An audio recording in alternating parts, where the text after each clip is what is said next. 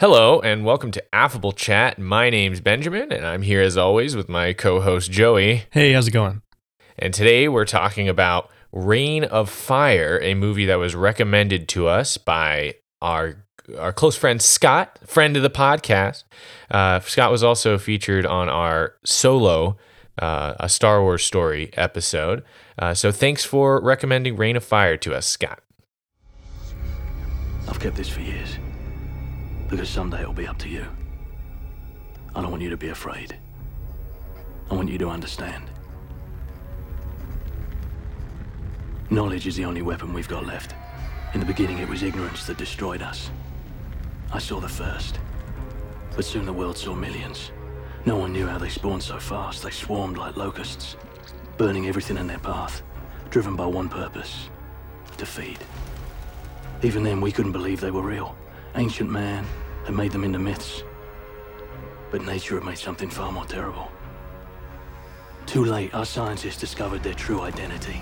A species which had burned the dinosaurs to dust, whose ash had brought on ice ages, who in eons past had scorched the world clean of life, then starved, then slept, waiting for the earth to replenish itself, waiting to start their cycle anew.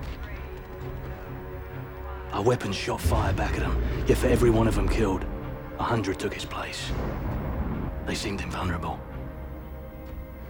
We could only look on, as our leaders used their greatest arsenal to destroy them.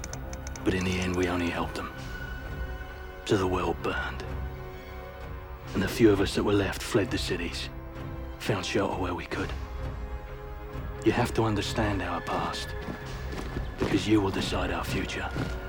They're starving now, and they're more dangerous than ever. But we have to go on. We have to outlast them. Only one species is getting out of this alive.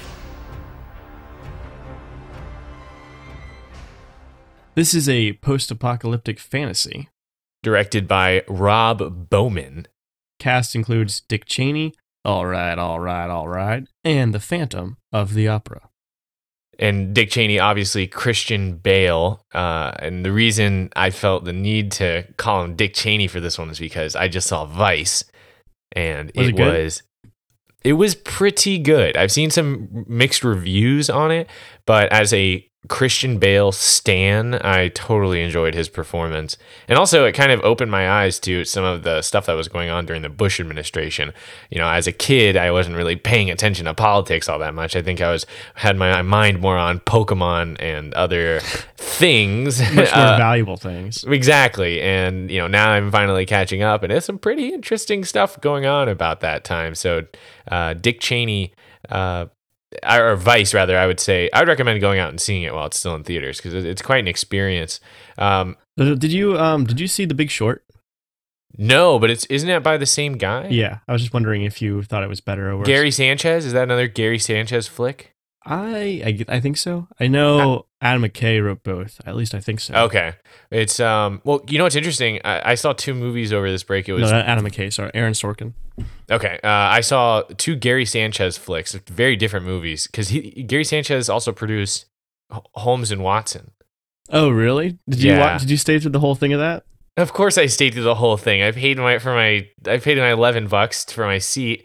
Uh, no, it's not as bad as people say it is, in my opinion. If you walked into that movie and you're like, "Here we go, another compelling Sherlock Holmes film. Time to sit there, like time to have my mind blown," then obviously you're going to be super disappointed. Uh, but it, as far as like a mindless comedy goes, I thought I thought it was pretty good. Um, w- while we're still talking about movies that aren't Reign of Fire, um, you you went and saw Mary Poppins, and Yes, uh, Mary I've Poppins heard Returns. I've heard really good things about it. Yeah, it was really good. It was really really good. The whole It- thing was so magical. It makes me want to go see it. One of my coworkers who isn't really that into movies w- went and saw it for the second time last night. Oh, really? And I was like, "What? Into the Spider Verse is out. Vice is out. Like you're, you're, but you're gonna go see Mary Poppins twice.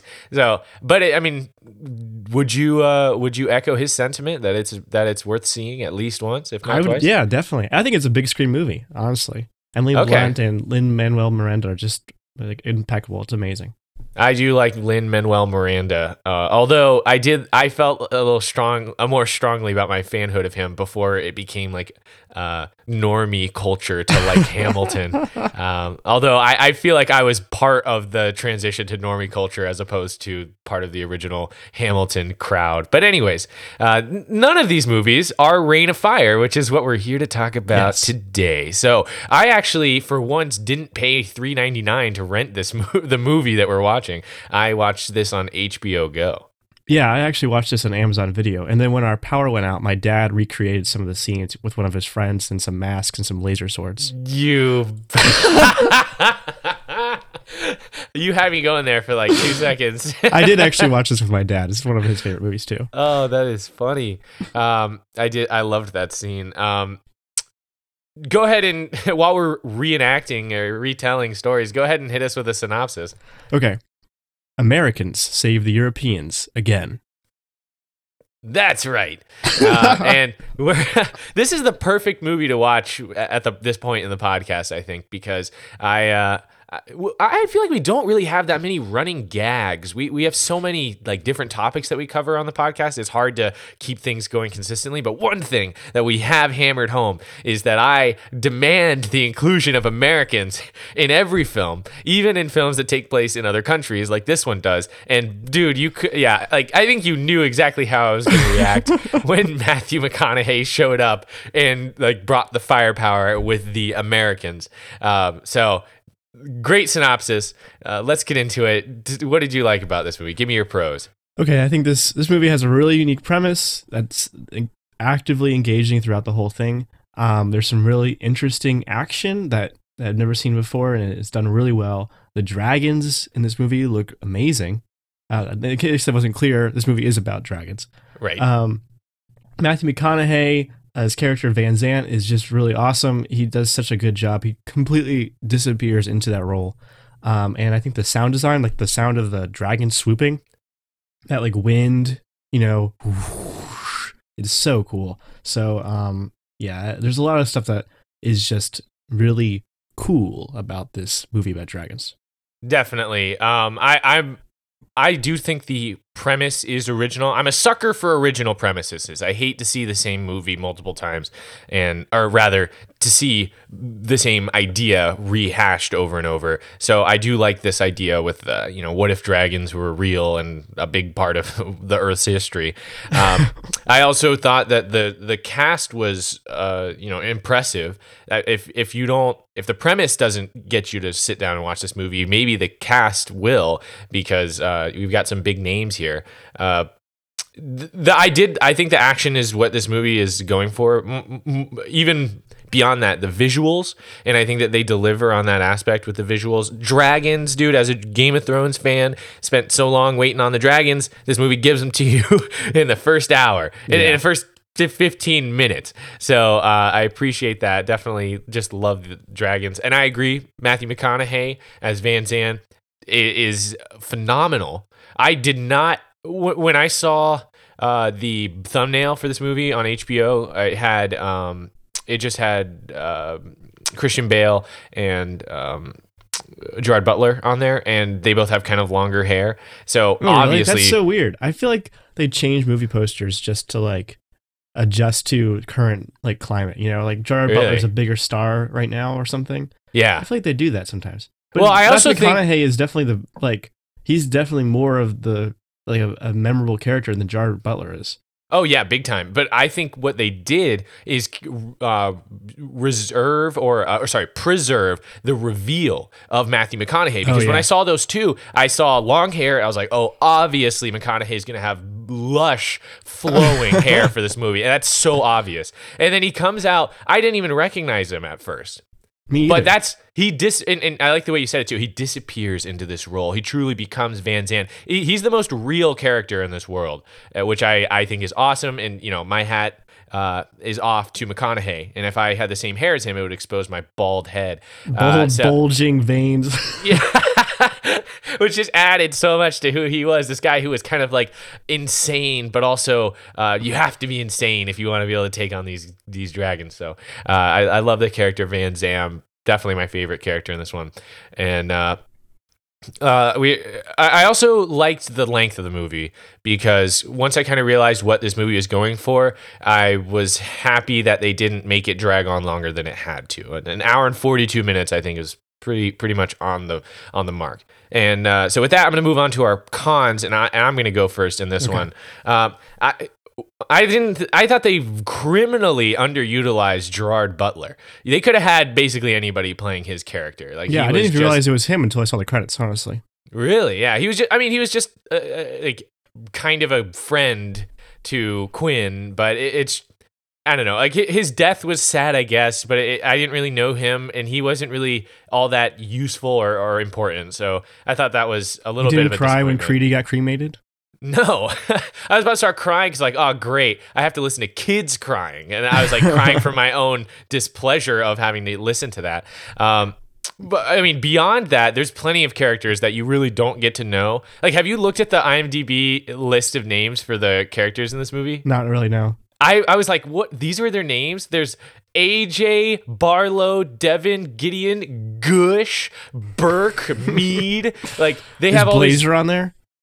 it's uh blazer they uh they it, it just for me none of these characters even existed you know they were all just part of the the crowd that were being kept alive by quinn so whatever Yeah, yeah you know there, there was this moment right, right after uh, Van Zan is killed by the dragon, right after he's eaten by the dragon. I'm just like, I feel like all the color went out of this movie. You know, it's Yes. just like, like I really like Christian Bale, and I think Quinn was a pretty compelling character to carry the movie from the beginning. But as soon as you see Van Zan, you jump on board with him, and when he's gone, you're like. Well, now I don't really care as much. Like it's just it's like what you're left with is the bland kind of storyline. You're like, okay, like Quinn, take me to the end, and, and he does, but not with the same flavor or as as much appeal as um, Matthew McConaughey does when, when he's on screen. Right. And and not to say that I didn't appreciate the way that he went out. It's just without him, what do we have left? You know, Yeah. and, it, and again, I think that his his whole story arc is fine, but it's uh you really notice the difference between him and literally every other character once he's gone. Um, so I also think that the one male theory, not only like existing, but also being correct, is kind of extra convenient. Uh, you know, and, I, yeah, I agree. it's like how did no one else figure this out? And, and we'll, we'll, we'll dive further into kind of the logical inconsistencies with the whole premise of the dragons but uh, that just that's extra convenient. There's also helipads wherever they need them which is also kind of extra convenient. Uh, that's getting further into the nitpicks but it's like this helicopter flies into this castle which is de- completely like almost ruins and people are obviously haven't been really using that much uh, air air traffic control and then they can they have a perfect helipad to land on. And then when they go to london there's a little helipad floating in the in the water that that's perfect to land a helicopter on. I just stuff like that you're like what so even though it's not really that important but uh, i have a lot of other things that i want to go into but i'll save that for the overall section what what are what were your cons yeah, I, I agree. That I feel like there's a very convoluted and convenient plot resolution with there just being one dragon that they have to kill. right Um, I mean, it's like it's almost like Phantom Menace level of like everything solved with one single shot kind of thing. Yeah, especially because the reason that that dragon is alone, like I don't know what dragon culture is like, or, or what dragons, what their relationship with the one male is. But obviously, it's like the bigger dragon and it eats the other dragons. But um, it is kind of convenient that they didn't have to do anything for the dragon to isolate itself, so they only have to fight one dragon at a time, right? Like it would have shown maybe a little bit more. Uh, it would have been a little more interesting if they had to do something maybe to isolate that dragon, but you know, Yeah, it's definitely. hungry, so it's eating its own is I guess Right. good enough. And yeah, I don't think there's enough dragon action in this movie. Um, you know, there's some there's some pretty cool parts, but I would have liked to see so much more. Dragons flying around, breathing fire, destroying stuff. That's the best parts of this movie, and there's not enough of it, in my opinion. Yeah, maybe we could have seen more of humanity getting destroyed in the first place instead of just yeah, some of the like apocalypse that was Yeah. uh, over, un, under underway, I guess. Yeah. So, um, okay, let's let's go ahead and dive into it. So, I, I think this movie takes an interesting concept and expands on it uh, but unfortunately, it remains pretty surface level. Uh, Quinn's monologue at the beginning of the movie lays down this framework for a world that's really interesting. It's not it not only contains dragons, not only a world where dragons are real, but it's almost you know, in the in the big picture, it's largely defined by the dragons. Uh, the dinosaurs were ex- exterminated by the dragons. The ice age happened because of all the ash. All the these are just parts of the dragon cycle where they show up, they feed, they destroy until they've destroyed it all, and then they go back underground and wait until they can do it again, until the world replenishes itself. Uh, which is a really cool concept. And immediately I was on board with that. Uh, so but in that monologue, Quinn says that they seemed invulnerable, which at the time you're like, okay, maybe I'll learn more about that later. Why couldn't humanity stand up to them at the time? But once we're see, see, shown the dragons and we're, we witness some dragon fights, we I can't help but question how invulnerable they actually are. Because the two that we see get felled by humans are one of them gets killed by a, a harpoon, uh, and the other one gets killed by an explosive arrow. A well-timed explosive arrow. Granted, a well-timed explosive arrow, but a, an, an explosive arrow nonetheless. It's still not some sort of magic or something outside of the realm of possibility for other humans to to use. Right. It just seemed, I don't know. It just seemed uh, like surely somebody the Americans had enough time to amass weapons and fight back effectively. Okay, it, it, it, just seems unlikely that there would be no one else who would figure out an effective way to kill dragons. In fact, no one else. I mean, I'm just saying, like nobody figured it out. Even these guys are still somewhat ineffective. But it's uh, it, it kind of reminds me of The Walking Dead. Have you have you uh, I've, ever watched I mean, The Walking Dead? I've seen a couple episodes. I I know the whole premise. Well, I, I, yeah, I only watched like the first three seasons. Then I went to college and stopped watching so much TV. And uh, but one of my, one of the things about The Walking Dead is uh, they don't the way that they fight zombies is like pretty it's not pretty easy but you know they have guns and they're like this ragtag group of people that somehow survives. And you got to think it's like how did nobody else survive this? You know it's like it's you guys well, are the isn't that the whole one- thing is that tons of people did survive it? I guess, and may, maybe that's uh, there, there's more to Walking Dead that I don't know about, but it, it's you have to establish a interesting premise, and if you can't make that airtight, it you it creates a shaky foundation. Uh, and it, and for me, the biggest problem with the dragons here is that it seemed like they're completely invulnerable to begin with, but like we saw all of these um, like it didn't all happen at once. It wasn't mm like that. It, the, the, Quinn awoke the male dragon, and then suddenly the world is flooded with dragons. Everyone is wiped out in 24 hours. It happened iteratively with people reporting on it and the UN meeting about it. So, yeah. I, I just I have more faith in humans, I think, than this movie does. So uh, that that for me was a, a bit of a problem. I don't know. What what did you think? Yeah, I, I didn't really think about it that way, but you're definitely right. The there isn't very much of a like there isn't a lot to to in the text that shows how invulnerable dragons are. Yeah. There's a lot of stuff that's said about how they are and they I think they do a really good job of building up how scary they are. Yes. Especially when like that first one shows up and it burns the fields and like just totally destroys them. They're like totally unprepared. All they're doing is like putting out the fires and stuff. I mean, that's kind of um emblematic of Quinn's whole philosophy of just kind of hunker down and survive versus yeah. Van Zan's, which is more aggressive. But at the same time, it's like these things aren't, you know, magical. Just like Van Zan, Van Zan says when he's trying to recruit people from the castle, he says, These things aren't magical. They are made of organs just like us. You know, you take out one of those key organs, then they're dead.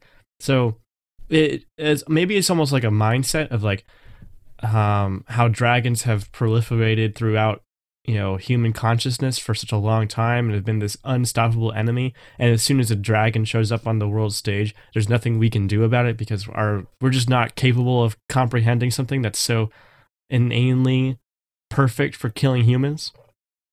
I, right but can we comprehend bullets shredding through dragon well, they don't flesh? though. That's the thing. I mean they, you see that with the big dragon when the big dragon comes through and then they're shooting at it with the rifles and stuff. Right. I always felt like the guns were totally ineffective.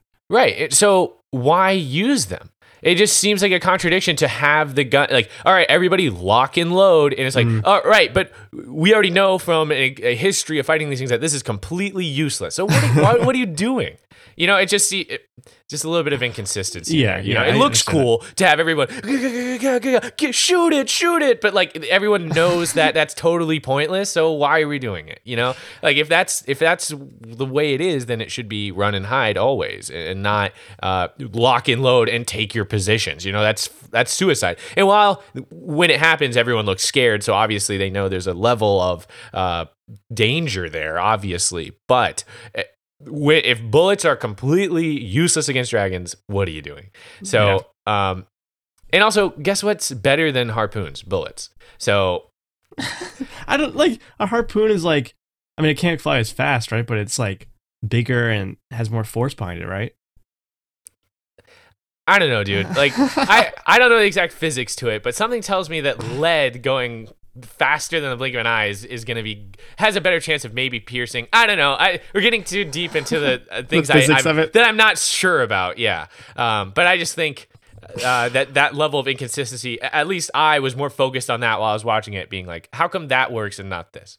Um, so other other topics that kind of remain surface level is like they kind of focused on the food shortage at first, which at that point I thought this movie was going to go more into the survival aspect of uh, the, the dragons, where um, you know they they have this inner conflict where people are like we have to go get food now, and it's like no, you have to wait till they germinate, and also dragons, but once the story gets going and Van Zan shows up and like throws Jared an apple, they kind of forget about that. I know later we see Quinn going in and harvesting the uh, roasted tomatoes, but it's not really a main focus or, or really a problem anymore at all. You don't see anybody really starving or it, it completely becomes about solving the, the dragon problem. You know, which yeah, is, but but I, I think there's there's something to say about like long term versus short term thinking here, right? Like Quinn is like Eddie says, "Oh, we're gonna go get the food now because we're hungry right now," and Quinn's like, "You can't do that because we're gonna be hungry in the future too." Um, but when Van Zan shows up, he has an immediate solution to their dragon problem, right? It, Right. Like the those things aren't necessarily mutually exclusive, although they could be if Van Zan is is successful. Yeah, know I what I mean? guess I guess I was expecting to see some sort of results from the or not results, but uh, Consequences. consequences from having all of their food burnt. Uh, it was only half of it, but yeah, they. I see what you're saying. Like, you wish there had been some parts where like the kids were like, "We're st- we're hungry, Quinn. Can yeah, show me some food?" starving kids, okay? I need. I just, uh, yeah, it just felt like it was a lot of meaningless uh, action because it. I mean, maybe not meaningless, but you know, it, it it didn't really seem to matter all that much that they lost that food. Even though in the moment I was like, "Oh no, you know, their food." So I think there's a I think there's another thing that's going on here, and that's to kind of set up uh, like Quinn's whole philosophy, right? He, I mean, his whole thing is to outlast him. right. And uh, this is something that my dad pointed out to me. He's like, they, they let Eddie back into the society. Like, he went out there and totally screwed everyone, but they totally just opened the doors and are like, yeah, you know, you did a bad thing, but we're going to still keep you around because every person is important. Every single human that's still alive is one human that's outlasting the dragons, which is kind of cool. yeah. So like uh, the Quinn is looking at this again with the big picture. He's saying looking at this with a long term view. He's saying, you know, Eddie's an asshole, but he is another person. We're we're on the same side in the end. Humans versus dragons. We have to put aside our differences and work together to survive. Right. And and that definitely is a lot of Quinn's philosophy, like forgiving Eddie, teaming up with Van Zan. It's it's kind of a faith in human versus I guess conflict within humans while you're you've got a much worse foe to worry Yeah. about. I think that's one of the things this movie does really well is showing the difference between two people and showing how they would normally be complete enemies and how they have to work together and that they do. They put aside those differences for the sake of each other. Um, and I don't know. I think that's kind of nice. I think that's a, a nice message to take away from this crazy dragon movie. Right. And it's the logical response too cuz I I can't imagine how frustrating it would be if everyone was too worried about fighting each other while there's dragons destroying everything without any sort of resistance. so, um, Yeah, well, they, they definitely put that up there. You know, they definitely say that the dragons are like this, you know, this world-ending event. You know, it's not like the thing I'm trying to compare it to is Pacific Rim of how like they have the monsters coming out of the ocean Yes. and they have to fight them and stuff. And it's like yes. the like the mon- the kaiju kind of change society and alter everything around it, but it's, like things still move on. You know, people still kind of live normal lives almost, even though this thing is always happening in the background. Right. Whereas this is this is not the case. This is like like Walking Dead level. This is like society has crumbled, nothing is left. The only thing that's left is small communities that are like fending off dragons with spears. You know, like there's nothing there's nothing left. There's there's there's nothing to build anything off of. Right, right. Th- There was they talked about the guy who was a chemical engineer, and the only thing that he did that was different from everybody else was he theorized how the dragons spit fire. Yeah. That was like there aren't really jobs for chemical engineers anymore in this post-apocalyptic world.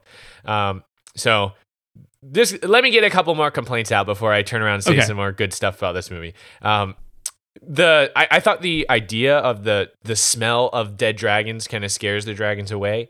And i thought they were going to kind of go deeper on this when quinn is digging around in the dragon flesh but they kind of leave it behind. Uh, they're like oh this will this stench will cover us for a couple of days but it's like all right whatever. Uh, it seemed like dragons didn't come around all that often anyways. And then he pulls out an egg out of the dragon and he didn't do anything with it right No, like he just so. he just pulls it out. He's like, ah, yes, a dragon egg. Because what I thought they were gonna do to kind of tie this together, I thought they were going to eat the dragon. I thought it was like, Yeah, me aha, meat from the sky, but they don't even mention it. And then they pull out this egg, and I'm like, giant omelet confirmed, and they don't even do that.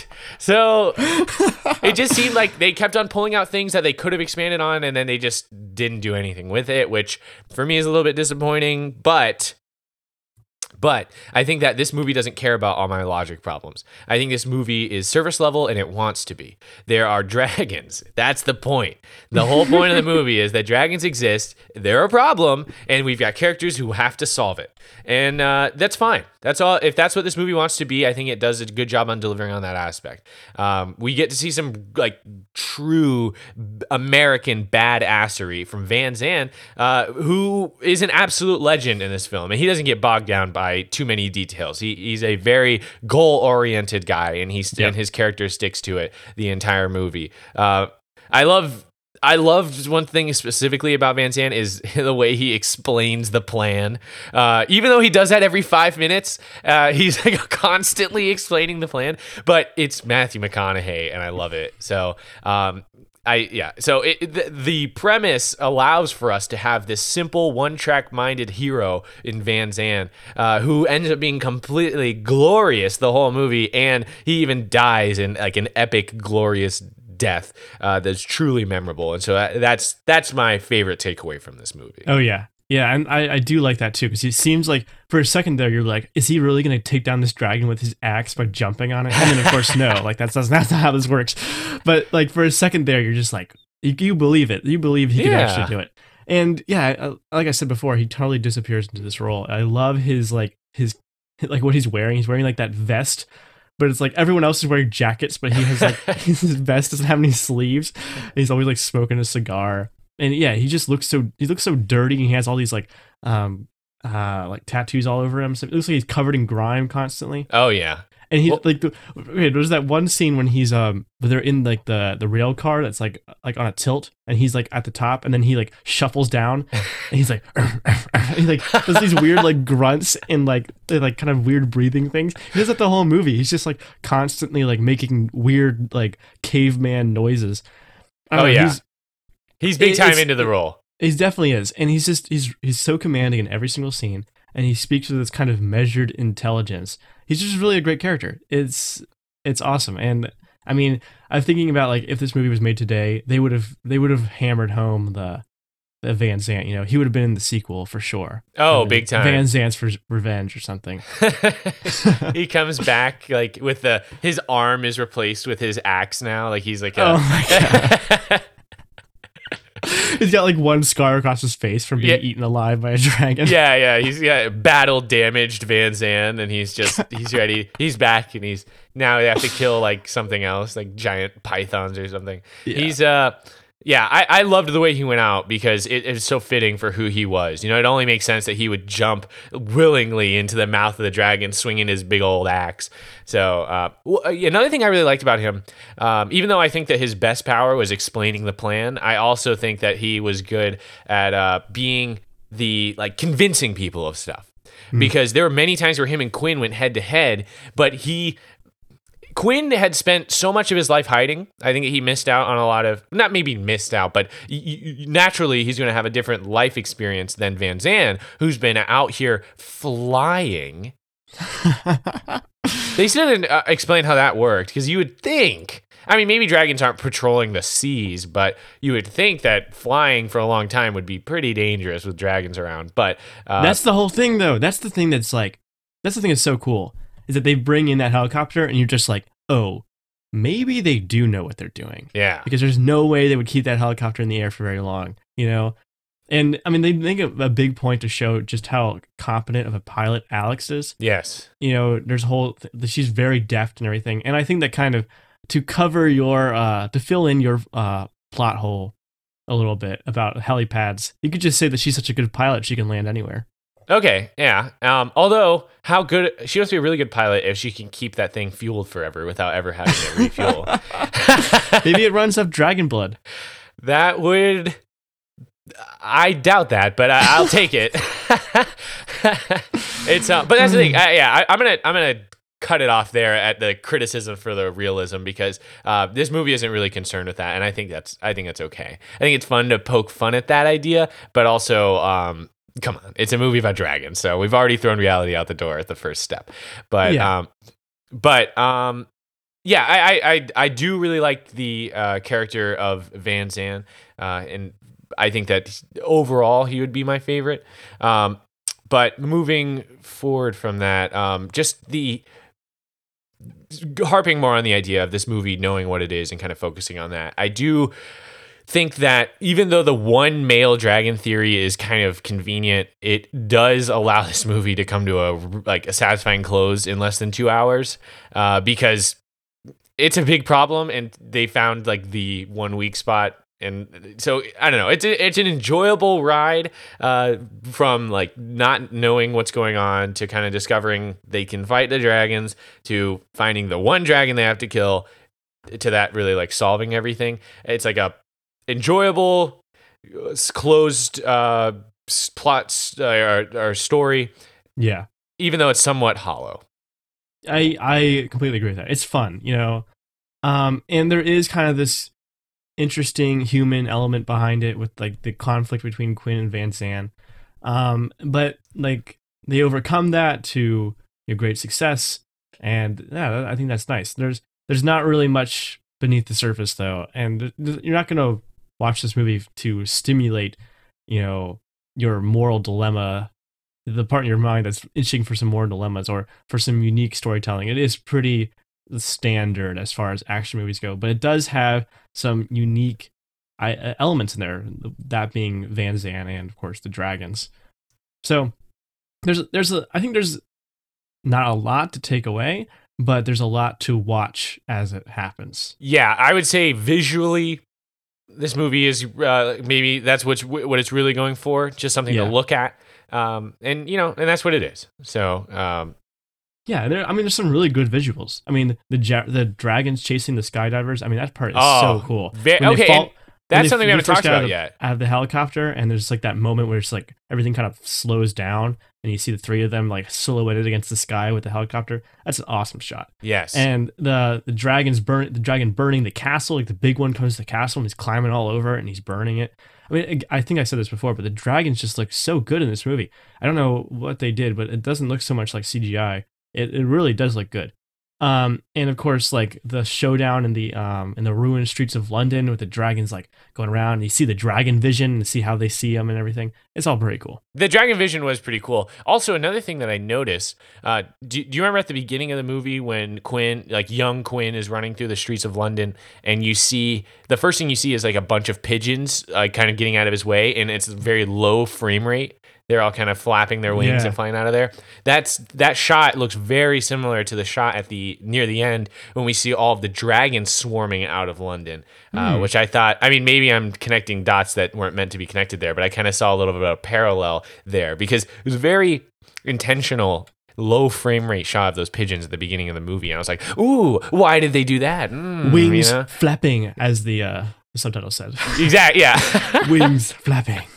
Um, yeah, I thought that is interesting, and I think there's um something to say about how that there's a stress on how nat- dragons are supposed to be something natural. That like the the dragons rising again is a natural phenomenon. Yeah. and uh, we have to fight against that nature, and we're just like part of that big cycle, that big chain of um being, or I guess that uh what's what's it called, food chain. We're just part of that, you know, long drawn out food chain yeah, and we need to um, fight back against that if we have any chance. Yeah, we're, we're usually at the top of every food chain, but now there's this other link that's not always on the chain, but when it is, it's uh, yeah, above it's us. bigger and it has wings. So, Okay. well, I um, I I- I was looking for some Easter eggs. I feel like this movie again, surface pretty surface level, not not really hiding a whole lot. But the one of the kids in like the who was watching Star Wars was uh, young Jack Gleeson, who uh, is he goes on to be in Batman Begins. He's like the kid that is. oh, that kid, the kid that's um that's Jeffrey or Joffrey, whatever his name is. Well, yeah, he, he's in Batman Begins, and then he's also more famously in Game of Thrones as Joffrey, one of the most hated characters. Uh, so it's, it's kind of cool to see him be this little, uh, like, uncredited young man. I actually had, I looked at the IMDb for this movie. He's not credited. And I went to Oh, really? the, well, I mean, there's so many kids, you know, I guess they, they all just kind of whatever. But then I went to his IMDb, and it says, He's in there uncredited, Gotcha. so uh, kind of cool. He he has such a unique like set of eyes that it's so it's it's really easy to to see him, or like when you see him, you're like, oh, that's got to be Joffrey. That's no way that's not Joffrey. Huh, cool. The only thing that I um, picked up on was when they're when they're in the uh, um what's it when they're having the party they're having the soiree right after they kill the first dragon um they're dancing and, and like and like uh, partying to Jimi Hendrix Fire which I felt like was a little on the nose. Oh yeah. Well, I was wondering about that scene. Were they actually listening to that song?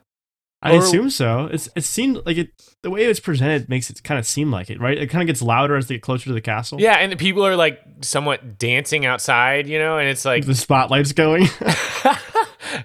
Come and get us, dragons. exactly. it's like, is this really the best choice right now? Although I guess maybe you could say the stench of the dead dragon was keeping the other dragons away, but still seems like they're doing they're kind of being a little bit extra about their uh their their dragon kill, which McConaughey definitely points out. But yeah, actually looking at the Wikipedia entry for this movie, there's quite a lot of there's like a uh, soundtrack to this movie. Um so it's nice that they got Jimi Hendrix in there and Fire, what an appropriate song name. Oh, yeah. Um, okay, let's move on to our quotes. And I think you've got our first one, Joey. We have to outlast them. Only one species is getting out of this alive. Um, this is part of that opening opening uh, monologue when he's talking about how the dragons took over the earth and everything. I just think, uh, first of all, we have to outlast them is like a, uh, you know, kind of the whole theme of uh, Quinn's strategy, and you see that you know you see that in his actions over and over again until Van Zan eventually convinces him that he needs to take action and defend and by attacking. Um, and then, of course, one species, only one species getting out of this live, I think is an awesome tagline for this movie. Uh, Um, yes.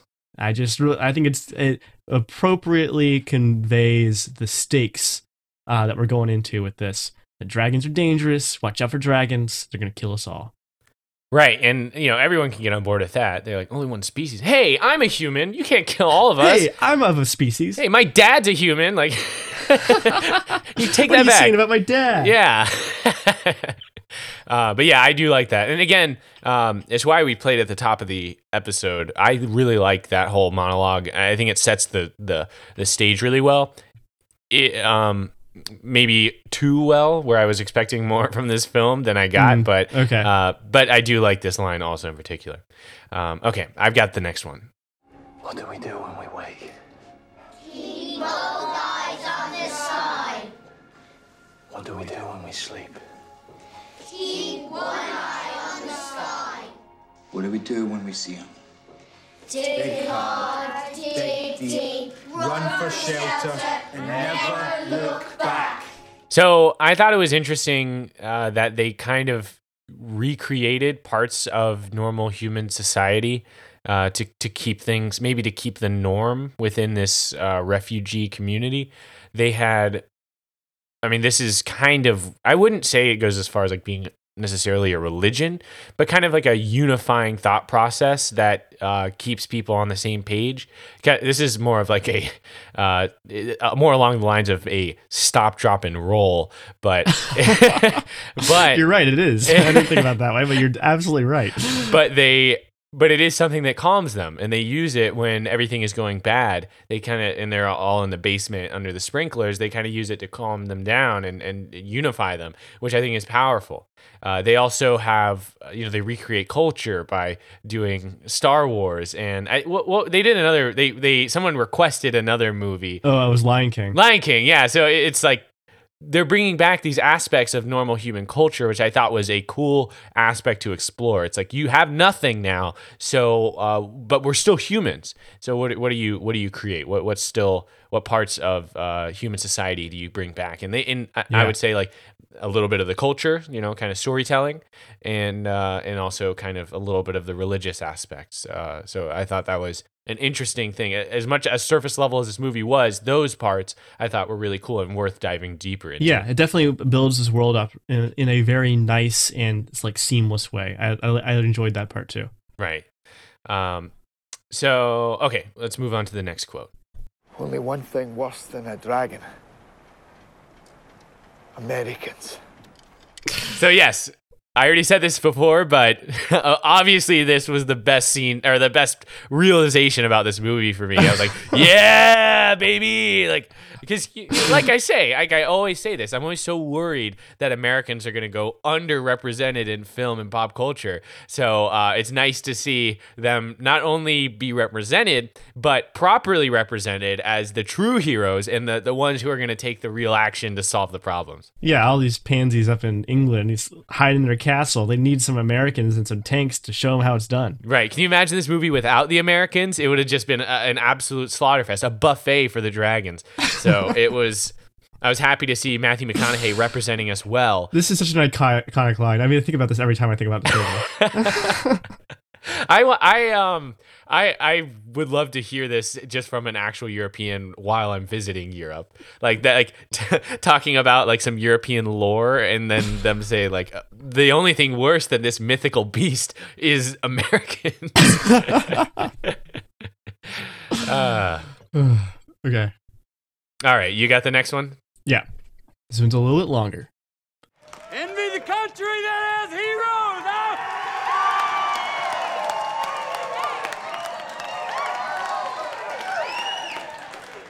I say pity the country that needs them.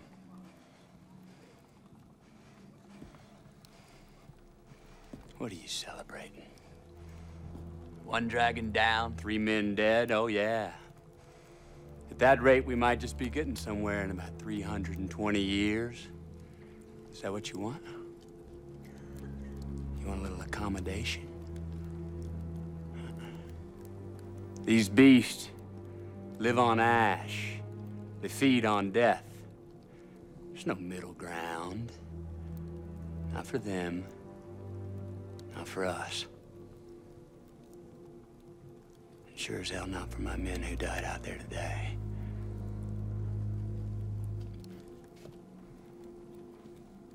But you go ahead. Have your little soiree. Personally, you disgust me. I, this is again probably one of the most iconic lines in this. This is the one I, I always think about. Go ahead, have your little soiree. Soiree, dude. I've never heard the word soiree before, but every time I hear it, I think of Reign of Fire. but I don't know. It's this is great. I especially since like I feel like it's totally unwarranted because they just came in and they're like, "What are you guys celebrating?" It's like you guys shouldn't be celebrating. It's like, yeah, they, it's not their fault. If anything, Quinn like saved you guys by putting up that extra vertical. But That's true. I just I love that like you know Van Zan's kind of just he's putting everything in perspective again. You know, it's like yeah, I I uh, I lost three guys out there that I shouldn't have lost. We, we're out there uh, professional dragon hunters, and like you guys just don't even understand. Like there's a bigger fight going on. Like this, we've only won this one battle, but at what cost? yeah. Uh, it's yeah, it's a powerful moment, and it's just a really really good delivery uh, by Matthew McConaughey. He's just uh, awesome at this. Well, the the at what cost is is right because, like you said earlier, every human counts, and and that's not just Quinn's viewpoint. That's also uh, Van Zan's Even if Van Zan is a little bit more cavalier about how they're going to deal with this problem, uh, so that that is kind of a unifying worldview. I think is that every single human matters, and and uh, while they did kill a dragon today, and that's good, obviously, um, it stopped the dragon from killing any more of them. But overall, it was a loss, right? A loss of three Yeah. people. So um, I, I I do like that. It does keep them grounded in the severity of the situation. But one thing that I I, I want to see if you picked up on is, did you notice what they were drinking? No, what were they drinking? Well, earlier in the film, Gerard Butler is like, "Hey, I've got this like this alcohol and it sucks, but if you just drink it really quickly, it'll burn your stomach instead of your mouth and your throat."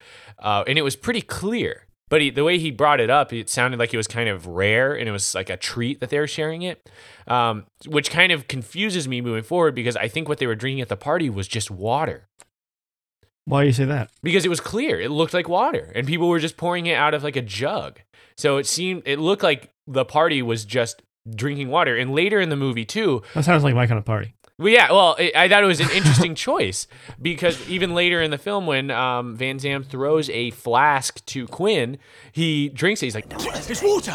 and I like that idea of humans ditching the uh, like alcohol in in in lieu of just drinking water because water I don't know water puts out fires. It's like the opposite of what dra- of dragons, you Mm, know. I like that. And I they- didn't think about it that way, So- but you're right. So to have when you have a party, you kill the dragon, you all celebrate by drinking water, uh, which is so. uh, And also, I don't think they have as much access to alcohol, but um, I- Okay, well, I really like that idea, but that quote you just you just mentioned There's water. um, is kind of proves that that's not what they're drinking at the party, right?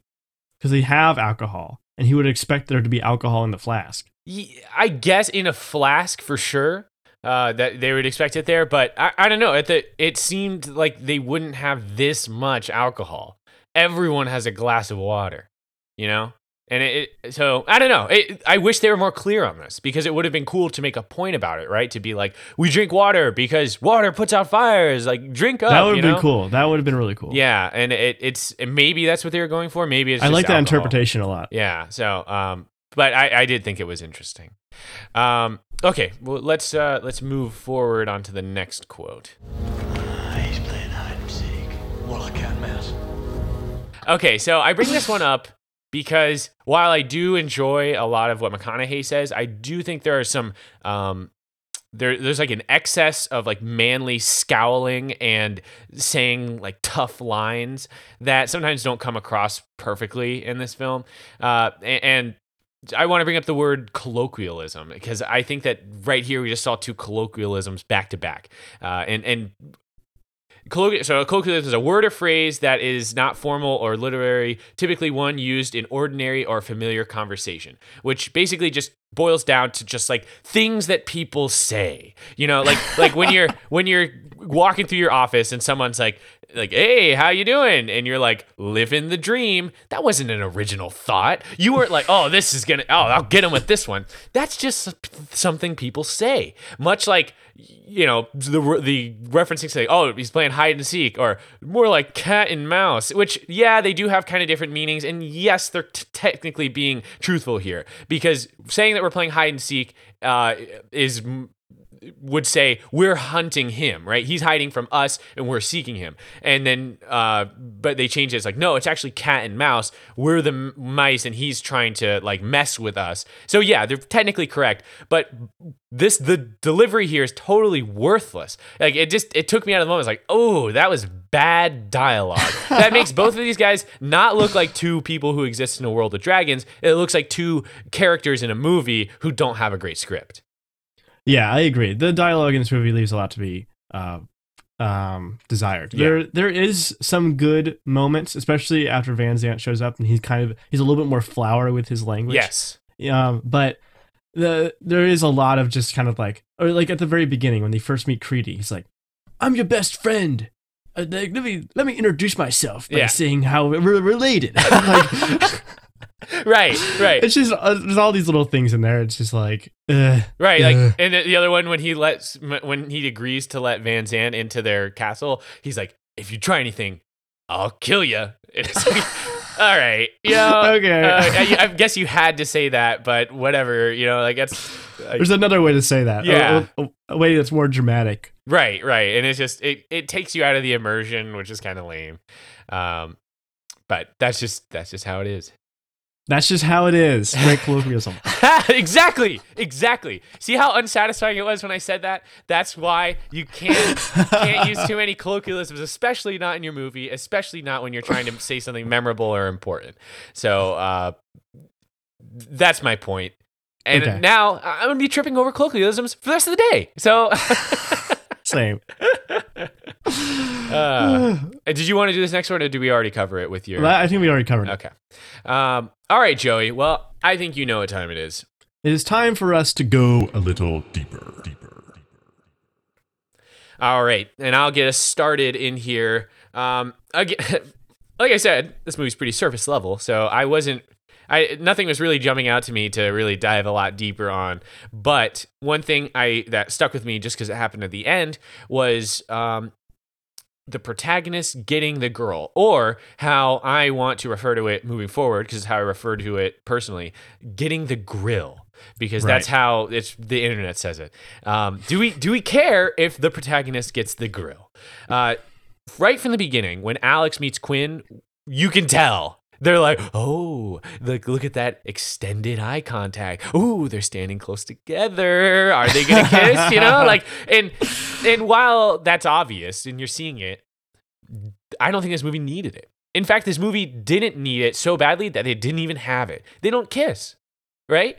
Uh, and, and I think it's fine to have a Are you one of those people that like sees a couple and in public and you're like, proves you're a couple? Why don't you kiss? Like they do in every sitcom, where they like pretend to be a couple right. and they have to like kiss because they're like they're actually brother and sister or right something. yeah. I'm not one of those people. And I- i guess i don't i don't necessarily agree with this viewpoint but i i have heard like when people complain it's like oh why do why are there gay characters in this? We don't have to have like homosexuality forced down our throats you know? Like this is like you're showing this to kids you know? But it, at the same time we do have we kind of have heterosexuality forced down our throats with stuff like this where it's like Uh, we definitely didn't need a love story here, but we got one, and and and it's very minor, so minor to the fact where if you don't pay attention, you miss it. Like at the it's at the end of the movie, they like hold hands, and I don't even know if you can even like label that as like a love story. Yeah, that's arc. actually a really good point. The first time I watched this movie, I thought that was totally unwarranted. Like them holding hands like, where did that come from? yeah. You know, like I didn't know that they were a thing, but watching it this time, I was paying attention. And yeah, they, there is a lot of kind of setup to them like being attracted to each other. Right, but it's it's Um, almost inexplicable. It's kind of like, oh, we're both attractive post-apocalyptic human beings, you know, want to do it. That's how it works in the post-apocalypse. You have to, you know, you have to like, you know, you know, plant your seed.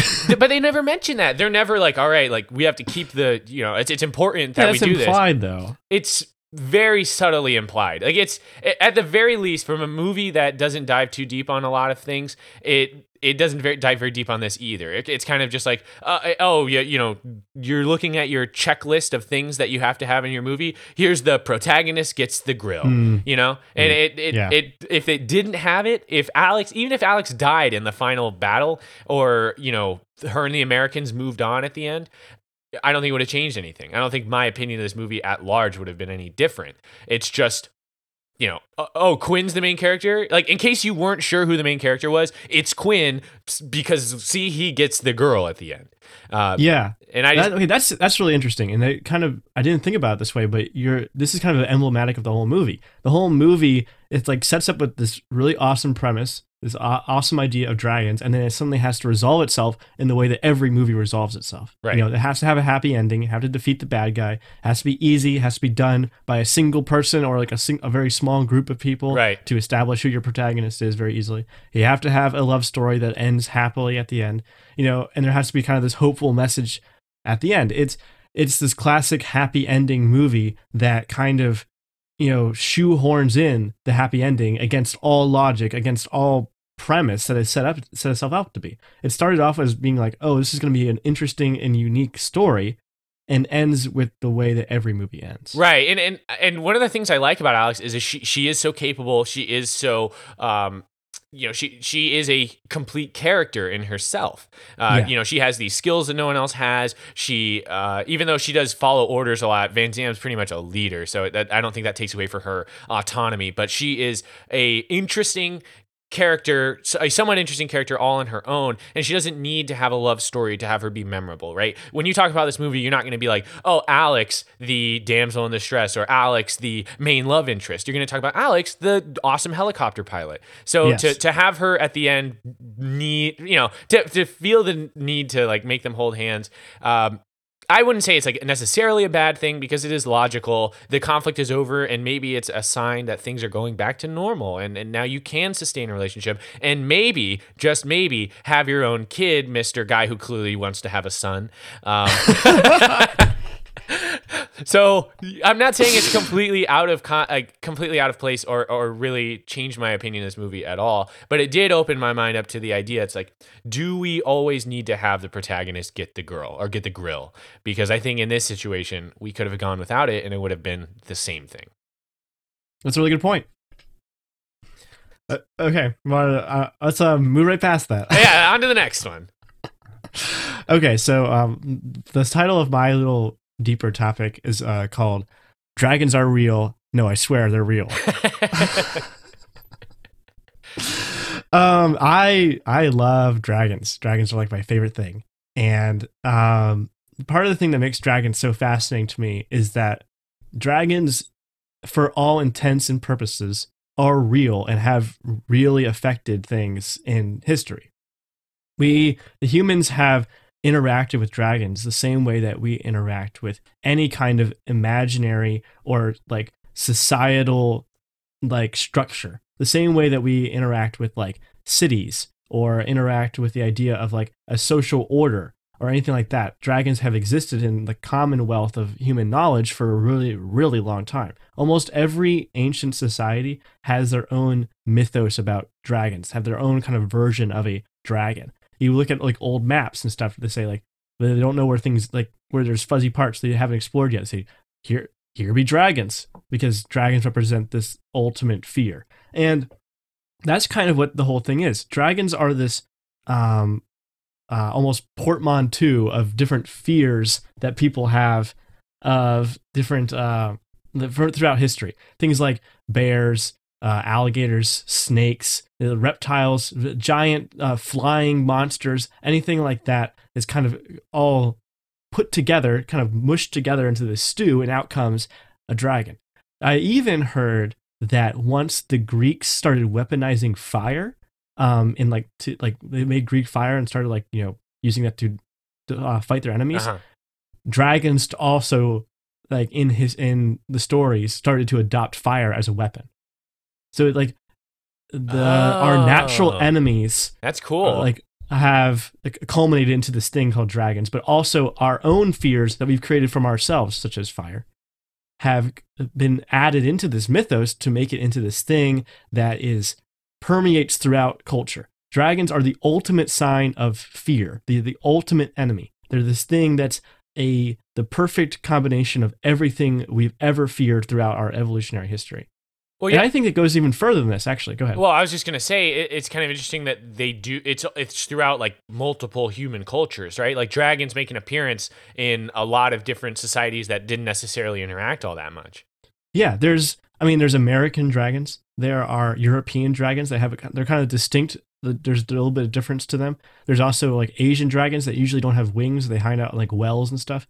The, there's all these different cultures that have all developed their own independent idea of what a dragon is, and yet they've kind of culminated into this conscious idea of this ultimate idea of fear.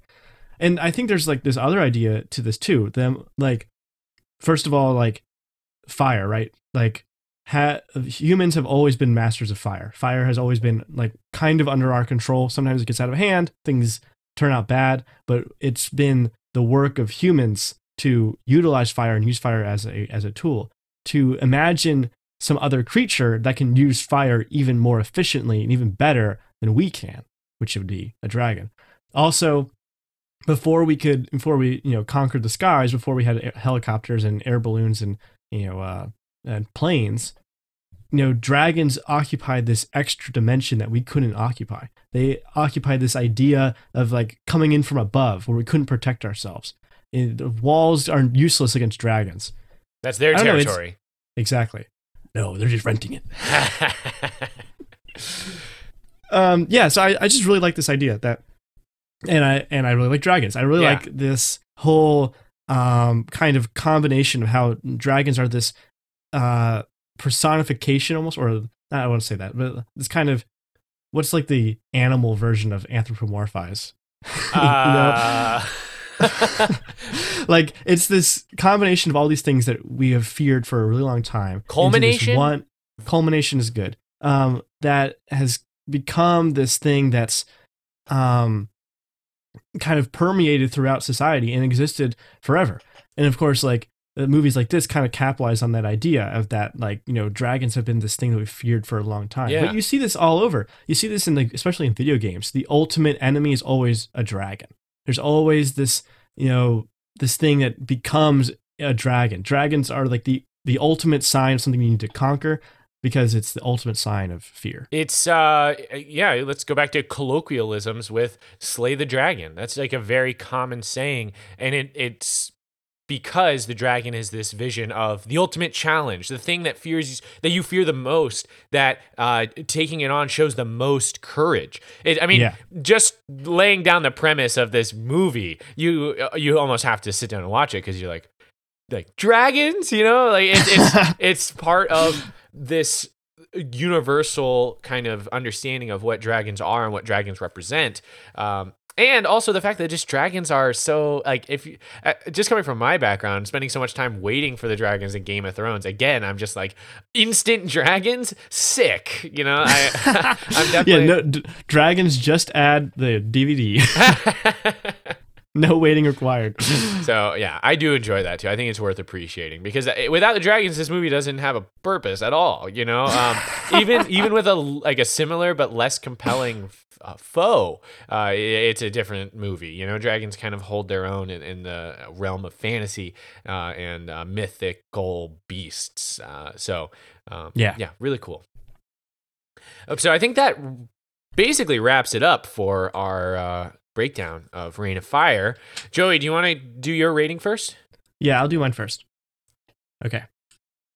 Um, I give this movie a ton of little dragons, but only one big boy that you have to worry about. um, I give this movie three vouchers for free skydiving lessons, but they're only good for 17 seconds. That's fine. but um, so yeah, I'm, I'm glad we watched this one. I uh, I'm I Me too. I want to shout out once again our good friend Scott, friend of the podcast. Scott, if you want to uh, hear our conversation with him, go look at our solo episode, uh, solo a Star Wars story. Um, but yeah, thanks again, Scott, for recommending Reign of Fire. Next up, we're watching Swiss Army Man, a movie that has come highly recommended to us uh, by multiple people, actually. Um, if you have a movie you want us to watch, you can always tweet at us. Our Twitter is at AffableChat, and you can send us an email at our Gmail account, AffableChat at Gmail. Uh, we have gotten a lot of recommendations, and so far we've done all of them.